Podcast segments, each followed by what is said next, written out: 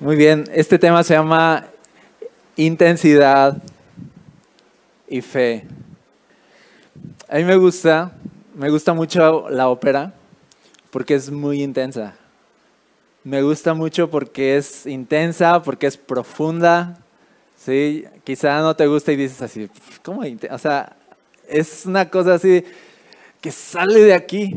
O sea, cantar ópera es una cosa que tienes que entrenarte y tiene que salir de tu alma y si no sale de tu alma, se nota, ¿ok?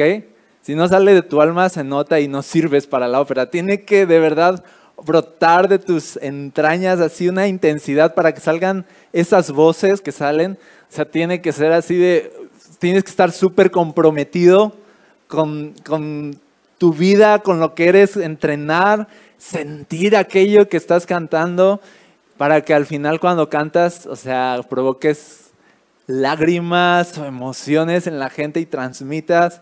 Y, me gusta la ópera porque siento que es como que la manera, una de las maneras como más adecuadas de responder a la vida, que también es muy intensa. La vida es muy intensa, es hermosa, es súper hermosa, pero también es trágica, también es dolorosa, Sí, hay estos contrastes entre llorar y reír. Eso es intensidad, o sea, vamos así en esta vida. Hay esos contrastes entre amar y perder, entre la vida y la muerte. O sea, la vida es súper intensa, es, es muy intensa. Y si la vida es así de intensa, uno no puede no ser intenso. No, no, si eres pasivo en esta vida tan intensa, la vida te consume. Si eres pasivo, si no respondes con intensidad, la vida te consume. ¿Tú cómo respondes a la vida? ¿Cómo respondes a la pérdida, por ejemplo? ¿Cómo respondes a la, a la muerte, a la tragedia, al desaliento, a la soledad? ¿O cómo respondes al amor? ¿Cómo respondes a la amistad?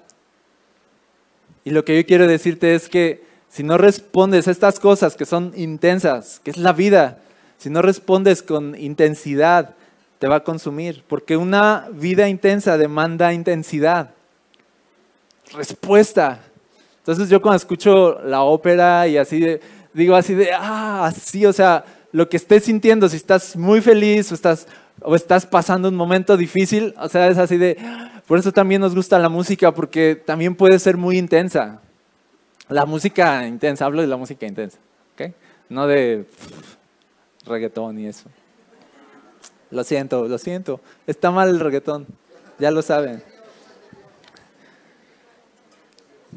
Ahora, el cristianismo no es pasividad, absolutamente. O sea, el, el, cristianismo es intensidad. Y si tenemos un cristianismo pasivo, no es cristianismo no es cristianismo. Y lo que yo quiero decirte durante este mensaje es que fe, fe es intensidad. Fe, nuestra fe como cristianos es nuestra manera de cantarle ópera al mundo. ¿Sí me explico? Es nuestra manera de responderle al mundo. Es nuestra manera de responderle a la pérdida, de responderle al amor.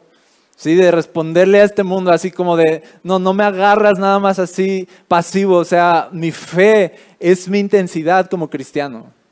Y Hebreos 11 nos habla de la fe, nos habla de la fe y si, tú quieres buscarlo voy a estar en Hebreos 11 capítulo 1. Perdón, Hebreos 11 versículo 1. Y fíjate lo que, lo que dice la fe, dice la fe es la confianza de que en verdad sucederá lo que esperamos. Es lo que nos da la certeza de las cosas que no podemos ver. O sea, la fe es algo que está adelante, la fe estás mirando hacia adelante, la fe es una convicción bien profunda, que no importa lo que esté pasando en tu presente, tú tienes algo bien profundo claro, no importa lo que estés viendo con tus ojos, si tú tienes una convicción clara, así es como tú respondes a, la vida, con fe, con fe, con convicción profunda. Y fíjate que dice, por su fe, verso 2, la gente de antaño gozó de una buena reputación. Dice verso 3, por la fe entendemos que todo el universo fue formado por orden de Dios, de modo que lo que ahora vemos no vino de cosas visibles. ¿Sí? Dice, ¿qué formó este universo? La fe. Te quedas así de, ah, la fe formó el universo. Y luego nosotros podemos tener esa fe. Y fíjate el verso 4, nos da historias. Dice, fue por la fe que Abel presentó a Dios una ofrenda más aceptable que la que presentó Caín. Verso 5 nos saltamos, dice, fue por la fe que Enoch ascendió al cielo sin morir. Desapareció porque Dios se lo llevó. Y fíjate verso 6, de hecho, sin fe es imposible agradar a Dios. Todo el que desee acercarse a Dios debe creer que Él existe y que Él recompensa a los que lo buscan con sinceridad. Dice, tú quieres tener una relación con Dios, debes tener fe. ¿Quieres agradar a Dios? Es con fe. ¿Sí? La fe significa que tú en tu corazón estás convencido de lo grande que es Dios, de lo poderoso que es Dios, de que Dios no tiene imposibles, de que estás convencido de que su grandeza está presente en tu vida, de que Él no te... Estás convencido de todo lo que Él dice que es, no estás dudando de Él. Dice, ¿quieres agradar a Dios? ¿Quieres tener una relación con Dios? Nosotros respondemos a Dios con fe. Respondemos a Dios con fe. Yo te creo. Yo creo lo que tú harás. Yo creo lo que tú eres capaz de hacer. Yo creo y respondemos con fe. Esa es intensidad. No es cualquier cosa la fe. La fe formó el universo y con fe nosotros respondemos a ese Dios que creó el universo, teniendo convicciones profundas en esta vida que es tan intensa. Y fíjate, sigue contando. Por ejemplo, verso 7 dice, fue por la fe que Noé construyó un barco grande para salvar a su familia del diluvio en obediencia a Dios quien le advirtió de cosas que nunca antes habían sucedido. Por su fe, Noé condenó al resto del mundo y recibió la justicia que viene por la fe. ¿Por qué construyó Noé? Por años y años se dedicó gran parte de su vida a construir un barco para salvarse de un diluvio que nunca había ocurrido antes, mientras la gente incrédula a lo mejor se burlaba, decía, este está loco. ¿Qué hizo que Noé construyera algo así, que depositara todo su esfuerzo en un proyecto que a lo mejor era eh, de risa, que hizo que hiciera cosas, voy a decirlo así, tan locas, que hizo que hiciera cosas que nadie antes había hecho, que hizo que hiciera cosas que los demás a lo mejor no les parecía bien, que hizo que se parara firme en medio de una generación corrupta y mirara al frente y construyera algo como un arca para salvar a su familia de un diluvio que nunca antes había pasado. ¿Qué hizo que hiciera todo eso? La fe. Te quedas, la fe, solamente una cosa, un ingrediente, la fe. La fe hizo que construyera ese barco. Verso 8, fue por la fe que Abraham obedeció cuando Dios lo llamó para que dejara su tierra y fuera a otra que él le daría por herencia. Se fue sin saber a dónde iba. Se fue sin saber a dónde iba. ¿Qué hizo que Abraham, un hombre ya maduro, casado, ¿sí? o sea, de ya como de, tú ya no estás para andar, ¿no? O sea, tú ya tranquilo, ¿no? O sea, ya tu época de locura ya pasó, a veces pensamos, ¿no? De ya, ya se nos va la juventud y decimos, no, yo ya. O sea, ¿cuál? Por la fe, Abraham. ¿sí? siendo ya mayor, casado, así, estable. De hecho, se, entiende que él tenía bastante estabilidad económica, que era un hombre poderoso, un hombre rico, en donde él vivía. Lo mínimo que una casa en donde él vivía era de 14 habitaciones. Lo mínimo era gente así, o sea, tranquilo, o sea, tranquilo. Y de pronto llega Dios y le dice, vete a una tierra que yo te mostraré y sal y yo te la voy a mostrar. O sea, ni siquiera se la mostró, le dijo, ya que salgas, te la voy a mostrar. ¿Y qué hizo que Abraham tomara una decisión así de loca? Y tomara a su familia y dice, y dejara a sus parientes y todo. Me imagino, me imagino a la familia así de, pero ¿cómo le vas a hacer? ¿Pero dónde, te, ¿Pero dónde te llevas a tu esposa? ¿Pero qué va a pasar con tu familia? No sé si te ha pasado. Cuando haces cosas por fe y la gente se pone nerviosa. Eso está en la Biblia. Eso es intensidad. Así le respondemos a Dios. Si No es calculando, no es así, a veces es paz, arrojándote. Y dice que Abraham por la fe se movió y por la, por la fe Abraham dejó todo. Entonces fe en, el cristianismo, fe es nuestra manera de responderle a Dios, pero es nuestra manera de responderle a esta vida. Con la fe es como nosotros vivimos intensamente, la fe nos mueve. ¿Qué, qué movió a esta gente? La fe. La fe es soñar, fe es esperar, fe es hacer. ¿Cómo respondemos con fe? ¿Cómo respondemos a Dios? Con fe. Te voy a decir algo, pierde todo en este mundo, pero nunca pierdas la fe. O sea, tú puedes perder todo en este mundo, pero no pierdas la fe. No pierdas la fe y vas a, vas a estar bien. Entonces fe es intensidad. Fe es nuestra manera de ser intensos en nuestro cristianismo. Si tú eres un cristiano sin fe, no, no es cristianismo. ¿Sí me explico? Porque en la Biblia vemos que sin fe no podemos seguir a Dios. ¿Cómo le vas a hacer sin fe cuando Él te diga, deja tu tierra y esto y, ven a lo que yo te estoy llamando? ¿Qué vas a hacer? ¿Le vas a poner pretextos a Dios? ¿Le vas a explicar que no puedes? le vas a explicar que cómo le vas a hacer, pero que, ¿sí me explico? O sea, sin fe estamos perdidos para seguir a un Dios que nos demanda fe, que nos demanda creer, que nos demanda ver cosas que no, no se ven, que nos demanda, demanda avanzar. Entonces hoy quiero darte solo tres puntos de la fe, tres pensamientos acerca de la fe y que hoy podamos salir con fe. Hemos hablado en estos días de mirar al frente y no mirar atrás, ¿sí? Hemos hablado de no tener miedo y hoy quiero hablarte de la fe. Porque hay mucha gente y conforme pasa el tiempo, muchas personas van a perder su fe. Y mira, gracias a Dios porque en este mensaje nos regala un testimonio como el de Yuri, así de, ¿qué onda? O sea, ¿qué dijeron? O sea, aquí estoy, o sea, aquí estoy. O sea, ¿Tienen ustedes fe? Pues entonces yo voy a responder. ¿Sí? Y nos regala un testimonio así de, Dios está, Dios es poderoso, Dios puede hacer cosas maravillosas, pero necesitamos que nuestra fe aumente, que nuestra fe crezca, tener una fe viva, ¿sale?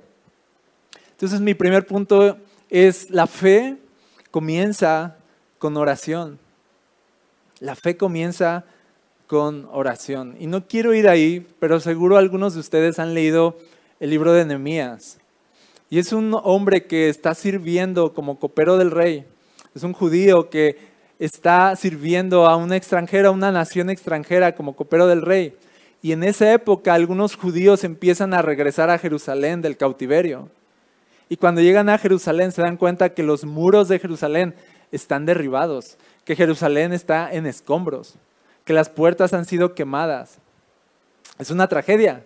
Entonces les llega la noticia a Nehemías, les dicen los que están regresando del cautiverio a Jerusalén, o sea, no hay nada, no hay nada. ¿Y, qué, sabes qué hizo Nehemías cuando recibió esta noticia? Luego tú léelo en casa, sale esta semana, ¿por qué no lees Nehemías? Estaría súper padre. Lo primero que hace Nehemías, no se quejó, no se deprimió. Bueno, sí se deprimió. Pero oró. O sea, su depresión, su tristeza, lo que quieras, no fue nada más así. O sea, eso lo llevó a orar, a pedirle a Dios, a suplicarle su misericordia. Y eso de orar en situaciones malas, eso es fe. Eso es fe. Ahí empieza la fe a operar. Las, podemos ser pesimistas en la vida o podemos ser personas de fe. Y las personas de fe son personas que oran. En realidad tienes tanta fe como lo que eres capaz de orar. Si no eres capaz de orar algo, no tienes fe. Pero oramos porque tenemos fe. Oramos porque tenemos fe. ¿Qué haces tú cuando tienes noticias malas, te llega así como a Nehemías le llega la noticia mala. ¿Qué haces? Dice la Biblia, oren, oren, ahí empieza a crecer tu fe, a pedirle a Dios, porque la oración es en sí fe.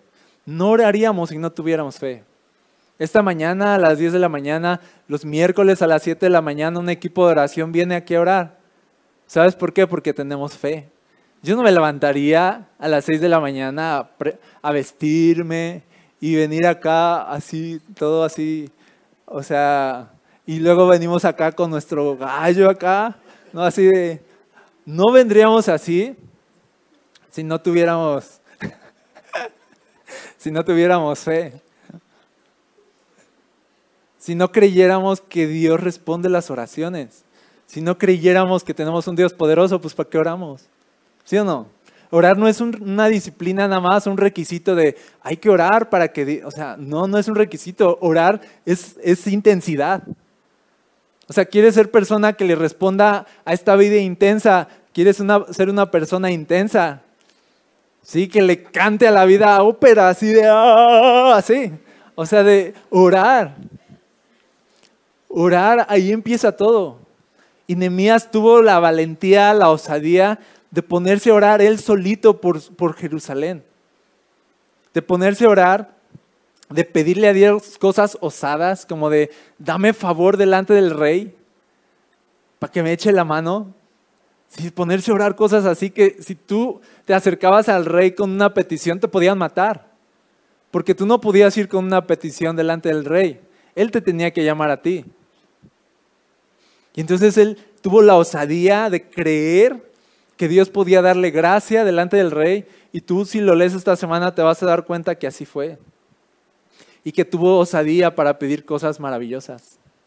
Cosas que escapaban de su poder. Eso es la oración. Eso es fe. El poder orar cosas que escapan de tu fuerza, que escapan de tu posibilidad. Eso es fe y la fe comienza con oración. ¿Te preocupa? la situación de Jalapa. ¿Sí? ¿Te preocupa? O de México. O ya del mundo, vamos a poner. ¿Qué tienes que hacer? Ora, dice la Biblia. Ahí empieza todo. ¿Qué vas a orar? Pídele a Dios cosas, pues acá, grandes, picudas, o sea, de, pídele a Dios en serio. ¿Te preocupa la situación de tu familia? Ora. ¿Te preocupa tu iglesia? Ora. ¿Sí? Dios, mira, así es como opera de acuerdo a la Biblia. Es como un principio. Dios pone las tinieblas para que alguien ore por la luz. O sea, Dios, Dios pone las tinieblas para que alguien ore por la luz. Estás en tinieblas, estás en aflicción. Adivina qué. ¿A qué te está llamando Dios? A orar. Dios pone el desierto para que alguien ore por la lluvia. O sea que si tú estás en un desierto, felicidades, estás en un momento donde tu fe puede crecer. Pero ese desierto o esa oscuridad te puede matar si eres pasivo y no haces nada y solo te quedas así de lamentándote y una autoconmiseración y una lástima por ti mismo, quejándote con Dios, quejándote con la gente, oh, lo que me pasó, lo que me sucedió. Eso es pasivo. Eso es pasivo, eso no sirve. La vida es muy intensa, te va a matar, te va a destruir. Por años te va a tener ahí detenido y no vas a hacer absolutamente nada con tu vida. ¿Quieres destrabar eso? ¿Quieres destrabar eso? ¿Quieres que de verdad algo empiece a ocurrir diferente en tu vida?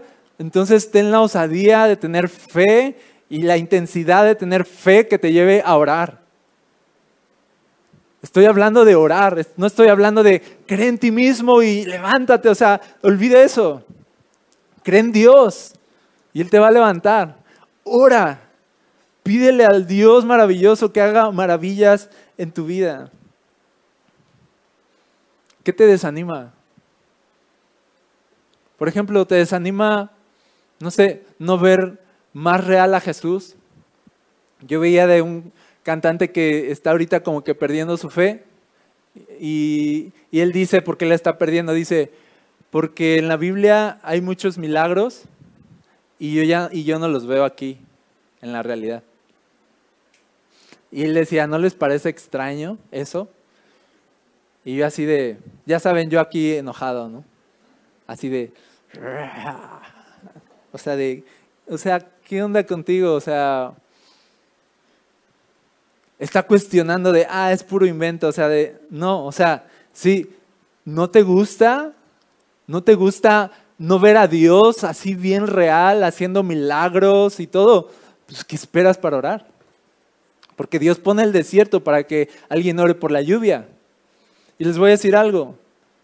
Dios hizo, Dios trajo un parteaguas en la iglesia porque queríamos más de Él y más de su Espíritu Santo tocando las vidas.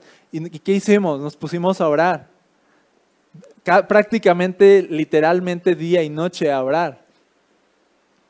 ¿Y sabes qué hizo Dios? Pues vino y derramó su Espíritu, hizo cosas maravillosas y las sigue haciendo. Han sanado personas, ha habido sanidades, ha habido milagros, ha habido señales, ha habido sobre todo transformación de corazones gente siendo transformada por Dios. Entonces yo le digo a la gente que pierde la fe por no ver a Dios, así de, eh, eh, eres un pasivo, eres un pasivo y un perezoso espiritual, de que ves la oscuridad y no te pones a orar por la luz, de que ves la aflicción y no te pones a orar para que venga la lluvia, que ves los desiertos y, y solo te sientas ahí a esperar, en vez de que respondas con intensidad y ores. Y eso fue lo que hizo Nemías. Él oró y Dios le dio su favor y vio el favor de Dios bien grueso. Y su vida y su historia está aquí en nuestra Biblia. Imagínate eso. Porque ¿cómo comenzó todo? Con una mala noticia, o sea, con una aflicción que se convirtió en la gloria de Dios en su vida. Así que las aflicciones que tenemos no son para destruirnos, son para que la gloria de Dios se manifieste. Pero lo que te va a pasar de tu aflicción a la gloria de Dios es la oración. El puente entre tu aflicción y ver la gloria de Dios y su favor es la oración. No esperes recibir una respuesta de cosas que ni siquiera estás pidiendo. No esperes recibir una respuesta de cosas que no estás orando. Tienes tanta fe como lo que eres capaz de orar. Así que todo comienza con oración. Santiago 5:17 nos habla de un hombre que oró, Elías. Y fíjate, fíjate cómo lo dice Santiago 5:17. Dice, Elías era tan humano como cualquiera de nosotros. No, hace como que no era acá especial. Fíjate cómo lo dice la Biblia. Y yo sé que estás pensando, no, pero sí era Elías. O sea, sí era Elías, pero ¿qué tenía Elías? El espíritu. ¿Sí o no? Pero dice, pero era tan humano. Y esa persona humana, dice otra versión, sujeta a pasiones. No era, porque luego pensamos así de, ah, el pastor, por ejemplo, ni ha de batallar con sus pasiones. O sea, no inventen. A él ni le mueve el pecado. O sea, claro que me mueve. A él puede andar por la vida y es inmune a las tentaciones. O sea, o sea, nos creemos esos cuentos, no es cierto. Dice Elías, el profeta Elías, dice, era un hombre común. Eso nos tiene que quedar bien claro. O sea, la vida de fe no se trata de, oh, eres súper poderoso, yo no, o sea, o tú eres esto. Nadie es nada. Lo que nos hace fuertes, lo que nos hace personas fuera de lo común, es esto que dice aquí. Dice, era tan humano como cualquiera de nosotros, sin embargo, ¿qué hizo? Oró o sea, tú respóndele a la vida con esta intensidad de, ah, ok, me voy a poner a orar. Me voy a poner a orar y vas a ver. ¿Sí me explico? Tú respóndele a la vida así, la vida se va a quedar así de, ¿sí? Cuando oró con fervor, con fervor, dice, para que no cayera lluvia, no llovió, no llovió, no llovió durante tres años y medio. Luego, tú sabrás esa historia, no lo voy a explicar. Verso 18, más tarde cuando volvió a orar, el cielo envió lluvia y la tierra comenzó a dar cosechas. Elías, nombre común. ¿Quieres salir de lo común? ¿Quieres ser una persona fuera de lo común? Eso es el cristianismo. Somos personas fuera de lo común porque tenemos recursos como la oración que nos catapultan a otro punto de nuestras vidas recursos como el que tuvo Nemías de ser solo un copero del rey a convertirse en un gobernador, a convertirse en un visionario, en un líder, una persona llena de Dios. Y levantó esos muros entre los escombros. ¿Por qué? Porque oró. El puente entre tu aflicción y ver las respuestas de Dios es la oración. Así que yo te animo a que nos dejemos de quejar, nos dejemos de lamer las heridas y de estar ahí como de, oh, pobrecito de mí, y ponte a orar. Ponte a orar, ponte a pedirle a Dios. Y ahí empieza la fe a surgir. Todo aquello que tú empieces a pedirle a Dios, eso es fe. Eso es fe. Eso es fe.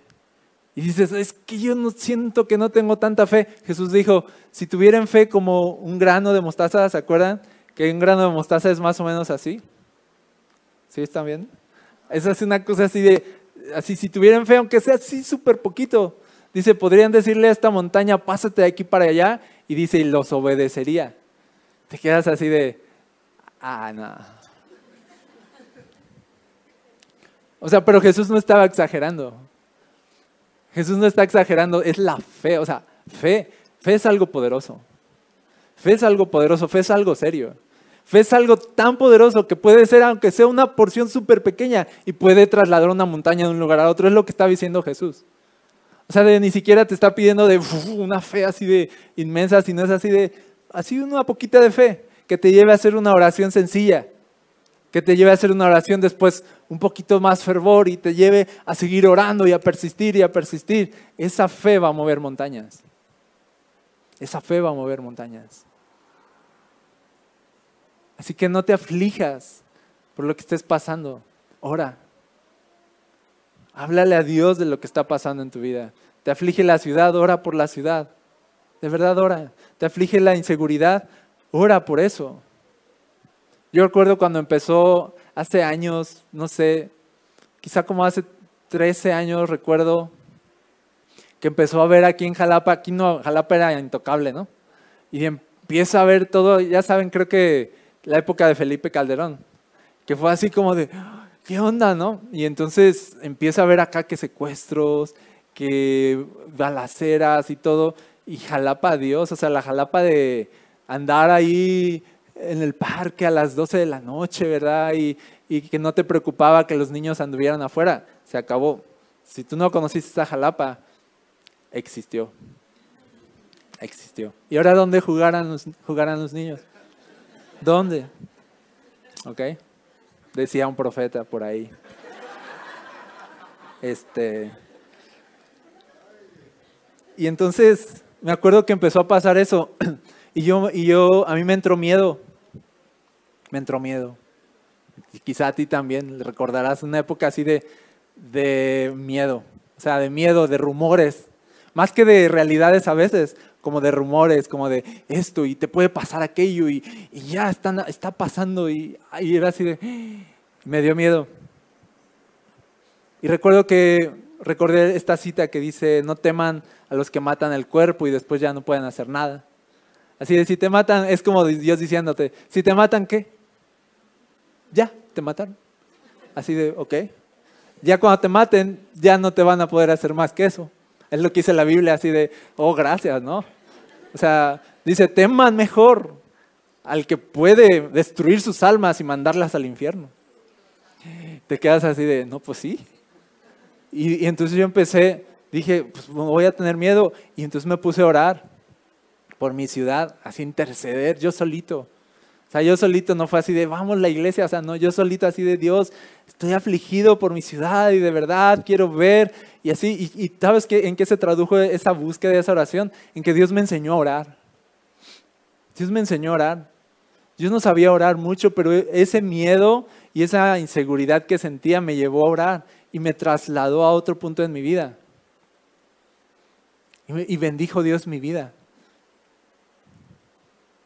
Las aflicciones no son nada más para destruirte, tienen un propósito de llevarte de la aflicción a ver el favor de Dios en tu vida.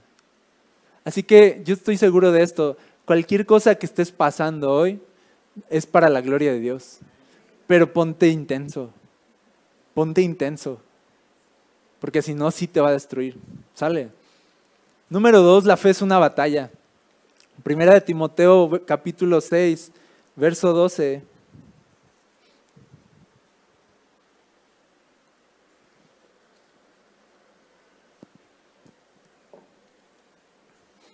Verso 11, perdón. Ah, no, 12, sí, 12. Dice, pelea la buena batalla por la fe verdadera. Aférrate a la vida eterna a la que Dios te llamó y que declaraste también delante de muchos testigos. Me encanta cómo le habla Pablo a Timoteo. O sea, como que no es de ese, no es de ese persona así de todo va a estar bien. Timoteo, ¿no? Tú no te apures, ¿no? Dios está contigo, o sea, Dios te bendiga. O sea, no le dice, esto es una batalla, Timoteo. Donde va a haber momentos donde vas a tener que pelear y aferrarte a lo que has creído. Aferrarte. No sé si has sentido esas luchas, esas dudas en tu fe, de que uno tiene que aferrarse así a la doctrina y aferrarse así a la palabra. ¿Te ha pasado? Porque perder la fe es muy fácil, es muy fácil, pero guardar la fe es una batalla. ¿Sale? Guardar la fe es una batalla, no es fácil. No es como de, ah, solito viene la convicción. No, no solito viene. Tú dejas, tú te pones pasivo, tú te duermes, tú dejas de orar, tú dejas de leer tu Biblia, dejas de venir a la iglesia. o sea, la fe no va a estar así de un fuego, así de, no, o sea, se te va a apagar la fe. Y decir verdad es una realidad que muchas personas que iniciaron en su fe en Jesús la van a perder al final. Es una realidad. Es algo que Jesús dijo que va a suceder. Personas que creían en Jesús y después al final de su vida ya no van a creer en Jesús. Y por eso la Biblia nos llama a perseverar en la fe, a pelear la batalla de la fe. Cuando Pablo al final de su vida, cuando él sabía que ya iba a morir, él dice, he peleado la buena batalla, he guardado la fe.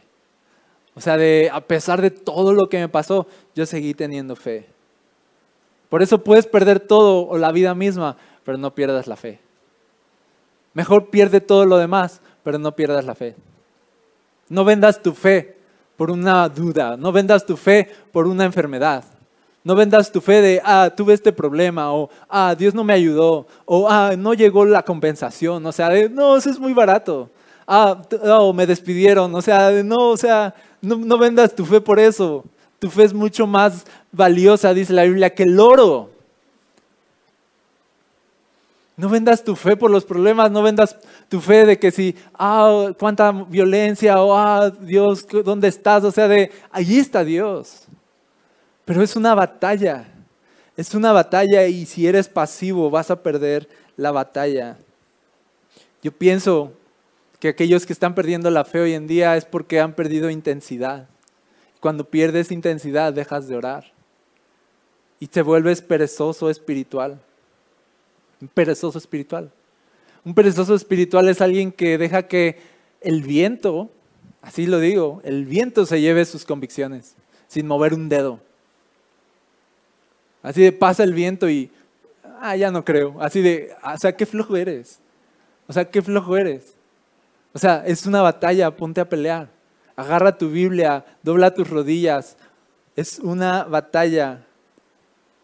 Y a lo mejor tú digas, ¿de dónde sacaste esa palabra de intensidad que ni está en la Biblia y así de, o sea, yo puedo hacer lo que yo quiera, hermanos. No es cierto. Pienso en esta palabra que sí dice la Biblia y que es todavía más pesada, violencia que el reino de los cielos sufre violencia y solo los violentos lo arrebatan por la fuerza. Violencia. ¿Sí? Entonces tú puedes ser un perezoso espiritual que pasa el viento y se te va la convicción, que pasa el viento y dudas de Dios. O puedes ser una persona intensa, una persona violenta, una persona de fe, que pelea por su fe, que llora que ayuna, que ora, que clama, que echa mano, dice aquí, de la vida eterna, echa mano de las promesas de Dios, echa mano de la doctrina, echa mano de la eterna palabra de Dios y aférrate, aférrate, aférrate a lo que aquí dice. En los momentos oscuros, aférrate, Aférrate a la palabra. Sí, eso es la batalla de la fe. O sea, no es de gratis estar aquí. No es de gratis acabar la carrera, que podamos acabar la carrera con gozo, como dice la Biblia, acabar nuestra vida con fe. No va a ser fácil. No va a ser fácil. Vamos a ir pasando batalla tras batalla tras batalla y los que van a prevalecer son aquellos que se aferraron con uñas, con dientes, que oraron, que clamaron, que fueron violentos, intensos, ¿sí? y no dejaron que el viento ni nada de lo que les haya sucedido en la vida les robara la fe. Al contrario, todos los pesares y las aflicciones hicieron que su fe aumentara y que su fe creciera y se volvieran personas que pasaron de ser personas comunes a ser personas que hacen historia.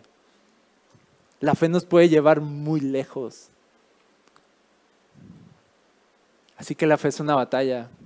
Y por último, y esto es lo más importante que hoy te quiero decir, la fe es siempre visible. La fe es siempre visible. ¿Te acuerdas cuando Jesús les dijo a los discípulos, ¿en dónde está su fe? Déjenme, déjenme parafrasearle un poco así como de, aquí mientras me ven así de, ¿en dónde está?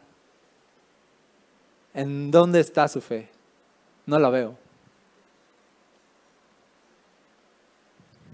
Llegan puntos donde la fe se va a poner a prueba, eso debes saberlo, y donde la teoría cada.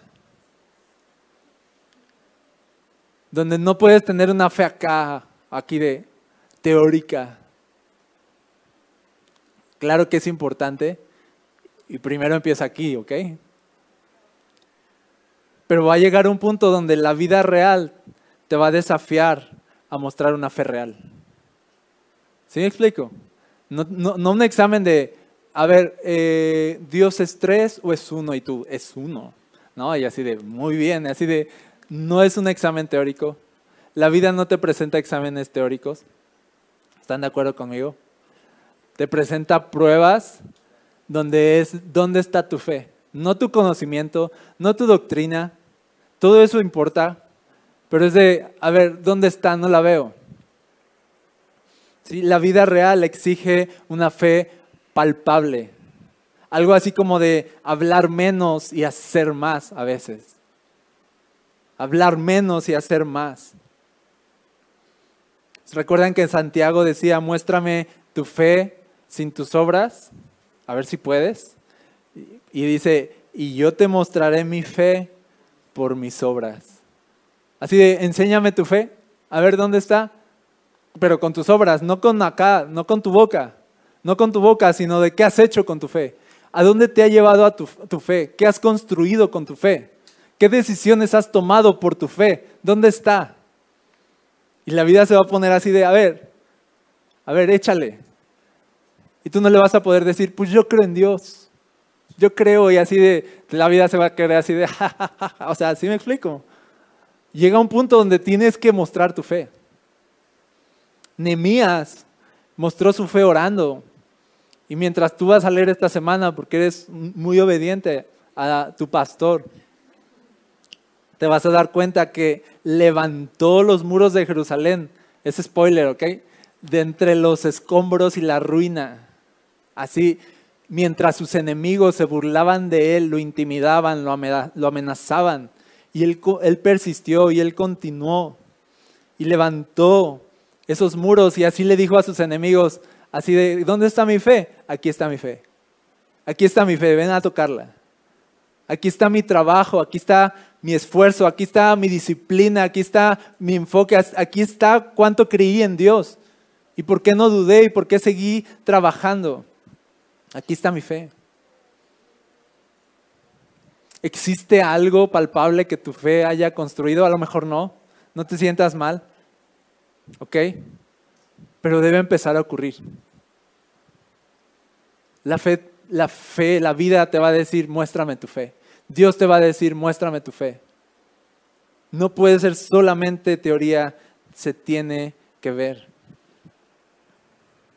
Y quiero decirte algo como iglesia, ¿sale? Queremos construir un proyecto aquí, levantar muros, hacer algo con nuestra fe muy serio, hacer algo con nuestra fe así osado, como iglesia, que vayamos más allá de, ah, reunirnos y así de, no, no, no. O sea, una iglesia que diga así, que le diga al mundo así de, aquí está Jesús, esta es mi fe. Una iglesia que diga, no solo predique, sino que haga. ¿Sí me explico? Que se vea. Y estamos orando porque Dios pueda reconstruir esta iglesia y hacer algo grande con esta iglesia. Y la verdad es que por eso he estado leyendo Nehemías. Porque yo veo que Dios puede hacer cosas grandes. Y, tengo fe en eso. Y yo quiero preguntarle si, si vamos juntos en esto. Y si vamos a trabajar juntos. Y vamos a esforzarnos, vamos a orar, y vamos a ayunar y vamos a decir, aquí está, y yo pongo esto, y yo pongo esto, y yo sé hacer esto, y, ver el proyecto de Dios y decir, me incluyo en el proyecto de Dios para al final de nuestras vidas poder decir, de aquí está mi fe, yo trabajé en estos muros. ¿Sí me explico? No de, yo iba a la iglesia, yo soy cristiano, yo pregúntame doctrina, yo me la sé, o sea, de, sí, sí, sí, sí, pero necesitamos hacer un impacto mayor porque el Evangelio es así de intenso. ¿Sí? No podemos tener un Evangelio tan intenso como de un hombre muriendo en una cruz, derramando su sangre eh, en un espectáculo de dolor, no podemos tener un evangelio así de un hombre que fue sepultado y que al tercer día resucitó para darle esperanza a todo aquel que está perdido, para darle vida nueva y transformar a toda persona que cree en Él. No podemos tener algo así tan intenso de Dios que hizo así de que mostró su amor tan grande, no podemos tener ese mensaje y encapsularlo en frases bonitas y en cosas y decir, ah, y, tuitearlas y publicarlas y, y, quedar satisfechos con eso. O sea, de no, o sea, la cruz da para más. O sea, la sangre de Jesús da para más. Y si tenemos fe en este evangelio, entonces vamos a mostrar de qué va este evangelio y que es mucho más grande que solo reuniones, que es mucho más grande que solo así como de teoría, es mucho más grande. El Evangelio es algo que se nota. ¿Y sabes cómo empieza? Pidiendo. Como Nehemías, él pidió y se puso a orar. ¿Y qué les parece si empezamos a orar osadamente? Como de Dios, no sé, ejemplo, osadamente así de Dios, danos este terreno que está chido. Sí, o sea, de de, ajá, es humanamente, o sea, está caro. Humanamente está caro. Pero ¿quién dijo que todo esto es humano? O sea, Dios puede hacer, Dios puede enviar provisión y que sobre. ¿Sí me explico? Y ahí empieza a operar nuestra fe. Y empezar a creer. Empezar a creer más alto. Orar osadamente pedirle a Dios osadamente. Si yo le estoy pidiendo a Dios, así de, sale, nos estás dando este proyecto, Cultura Gospel, una iglesia, ¿no? Que da a conocer a Jesús, que se multiplica, una iglesia así que muestra a Dios, si me explico? Bien padre, esto va a estar bien padre, no te, no te desconectes, ¿sale? No te desconectes. Y él decía, sale, ahí está, ok, ahí está el proyecto. ¿Y dónde está la lana? ¿Sí me explico? Y le empecé a decir a Dios, envía provisión. Envía provisión que sobre, que sobre para decir así de... Y yo veo en la Biblia que cuando Dios enviaba un proyecto, luego enviaba la provisión y sobraba y le tenían que decir a la gente así de, ya no traigan, ¿no? O sea, ya no traigan. Y eso necesitamos. ¿En dónde está tu fe? Dice Jesús. En este trabajo, en este esfuerzo. ¿En dónde está tu fe? En mi generosidad al dar. ¿En dónde está tu fe? En mi oración cuando pido osadamente. ¿En dónde está tu fe cuando me esfuerzo día a día para mostrar que te amo, para mostrar que quiero honrarte? Ahí está mi fe. En cómo hago las cosas en mi oficina, en mi trabajo. Ahí está mi fe, en cómo me muevo en mi escuela, en cómo presento mis tareas, en cómo quiero reflejar que en mí hay algo mayor. ¿Sí? La fe es visible. Y tú respóndele a esta vida, la vida real, con una fe palpable. Y se va a quedar así de, otra vez, así de... "Oh". O sea, la vida nos destantea todo el tiempo. ¿No es, no es momento de que ya destanteemos a la vida? ¿Sí me explico? Con fe y así de, no te esperabas esto, ¿verdad? O sea, ya vamos a destantearla ahora nosotros. La iglesia, Jesús puso de cabeza al mundo cuando murió en la cruz.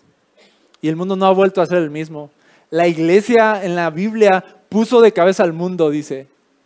Trastornaban al mundo, lo pusieron de cabeza porque tenían fe, porque llevaban un evangelio que transformaba personas, transformaba ciudades, transformaba comunidades enteras. No tenemos algo pequeño aquí. Así que a lo mejor todo este mensaje es, no es solo como para que tú te animes a, a, salir allá, a trabajar en un proyecto así de, sí, fundaré y haré y sales y lo haces, está bien, pero más allá de eso, quiero hablarte del reino de Dios y de las cosas que sí van a perdurar. Si tú fundas una empresa, a lo mejor no va a perdurar. ¿Sí me explico? Pero si tú empleas también tus recursos para el reino de Dios, eso es para siempre. Eso es para siempre. Y no estoy diciendo que no fundes una empresa, ¿ok?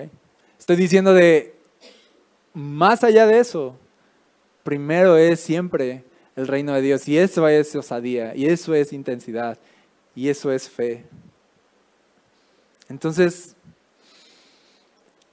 podemos ser cristianos pasivos o cristianos intensos. Podemos ser gente perezosa o gente de fe. Y yo me pregunto, ¿qué quieres ser tú? Yo ya me cansé de que la vida nos pase encima y estemos pasivos. Cuando tenemos a Cristo, su evangelio, su cruz, la oración, la ayuda del Espíritu Santo, o sea, de, no inventen, o sea, o sea, es, esto es como para que estemos acá pro, o sea, vida pro, ¿sí me explico? Así que le pido a Dios que ponga fe en nuestro corazón. ¿Sí? La fe es un regalo de Dios también. ¿Sí? Y si tú hoy dices, a mí me falta la fe, oremos. ¿Qué les parece? Así es que me falta, ah, entonces dice Jesús, pidan lo que les falta y les va a ser dado. ¿Qué te falta fe? ¿Te falta sabiduría? También pídela a Dios. ¿Qué te falta gozo? También se lo puedes pedir. ¿Qué, necesitas? ¿Ayuda en casa? Ayuda vendrá.